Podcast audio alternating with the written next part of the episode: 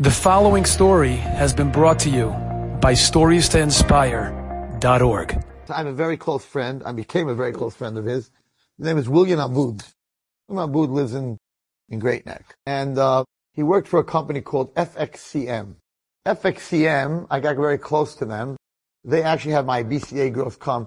They're a platform. They're amazing. It's a platform on Wall Street that trades funds, trades all the different currencies of the world. So if you want to buy English money or Russian money, and you want to play the market of monies, this is the platform. This is where you go on your computer.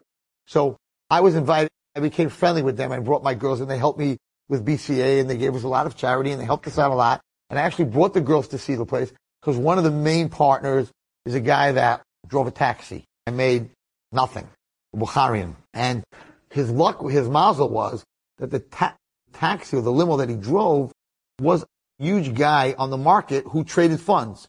He didn't know how to trade funds. He did nothing. He was a, a guy who came from Bukharia. He didn't know anything. He didn't know how to speak English. And he used to listen to this guy's phone calls. So he used to drive him out to Jersey, wherever he used to drive him out. So he asked this guy, could you teach me while we're driving? Could you tell me like how the thing works? And this guy used to teach him. He was a young guy and he listened and he listened and he opened up his own place in competition with that guy, whatever. And he got, it's all Jewish guys and just to show you that if you come from nowhere, if you really want, you really want, I mean, Hashem has to help you, but you have to be smart. You know, if you want, what? Very very smart. But not busy. He knew how to build a platform. He knew computers. He learned how to build. Anyway, so these guys, famous, all the guys from FXCM, they gave so much tzedakah. You have no idea. To everybody. To everybody. Five partners. One day, about two years ago, the laws of monetary laws in Europe changed. And one day, the banks changed all the laws. And because they changed all the laws, the people that owned money sold, had to sell everything. So there was a dumping on the, on the exchange. And when you have a dumping on the exchange, let's say the value is 50, it's going, when everybody's selling, I'll take 30, I'll take 20, I'll take 10 to zero. They lost all their money in one day. And not one day, in one moment. And you have to have a lot of money behind this, like the banks have to have an FDIC. There was no bank. It was they were finished. It folded. Don't ask. It lost everything in one moment. And for the last two years, they were bought out, whatever was left, and then they threw them out. We're lucky to come out with their skin. Okay, it doesn't exist anymore. This platform, FXCM, traded on the stock market, gone, goodbye. You can't trade in America. You can only trade in Europe, but they don't own it anymore. This man lost everything. He's a baal tshuva. He's a frum guy in Great Neck. He davens three times a day. He's being, he's a tzaddik. And he's in my house last week to talk to me about something else. And I look at him, I say, William, I want to ask you a question. Just, just, just if you could answer me this answer. I said, how you, cause I, this is what I do, I think. How are you dealing with God? Like Hashem. He gave, we built buildings, we built yeshivas. You gave so much tzedakah. How could Hashem do this to you? In one moment, you lost everything. It's nothing. Everything. How do you go to daven every morning? How do you get up in the morning and say Modeh Ani? Right? It's a, it's a heavy question, but I'm real. I want to know. I want to know. Because if you could tell me, then I could learn how does someone who gives away so much money to Hashem's people, Hashem took all his money away in one second. He never even had a chance to, to save, to put away. It was gone. He woke up in the morning, there was no more trading. He looks at me, he says, you want to know how I deal with Hashem? I'll tell you a story. And I asked him permission to say over the story by my shiur. He said, he's also a you know, refugee. Came from, I don't know where, Iran. Came from Iran. Zero. Never had anything. I don't know if he, he came from from parents, whatever it is. And he's a very smart guy. He got a job on Wall Street, a low, low line, low line job. And he got a job in a company that was trading currencies.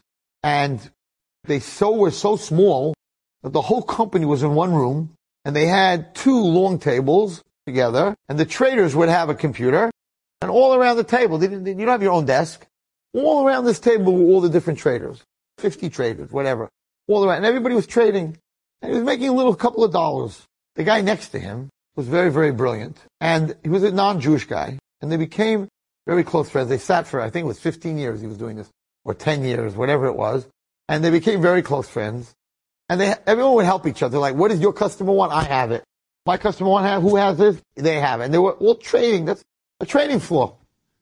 One day, the guy was sitting next to him, who's like the most brilliant of them all, gets a phone call from a, a very, very big company that this company wants to create like an FXCM, like that type of thing. Uh, but they want to create the biggest and best, um, what's it called? Trading floor. That they're going to be the number one who trades currencies in the world. So they called this guy and they told him, you have an open book. You create this platform. You hire the staff. I don't care what you pay them, whatever it takes.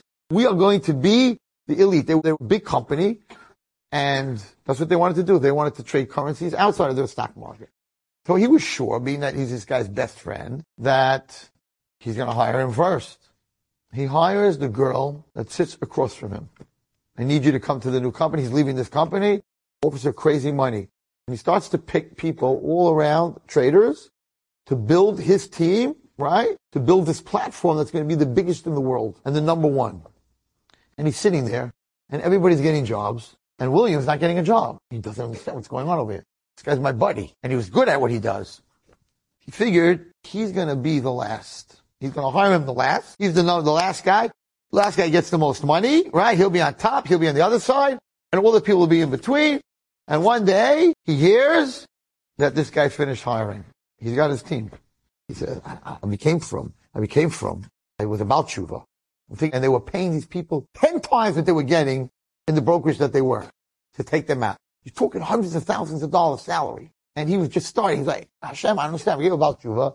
Right? I became frum like, all the work I did on myself. He picked everyone, everyone around the table but me. He said, Ray Wallerstein, for six months, I was, I, I couldn't, I, I, I, Hashem, I don't understand you. This guy's not Jew. This one's not Jew. That one's not a Jew. A couple of Jews, but why did he leave me out?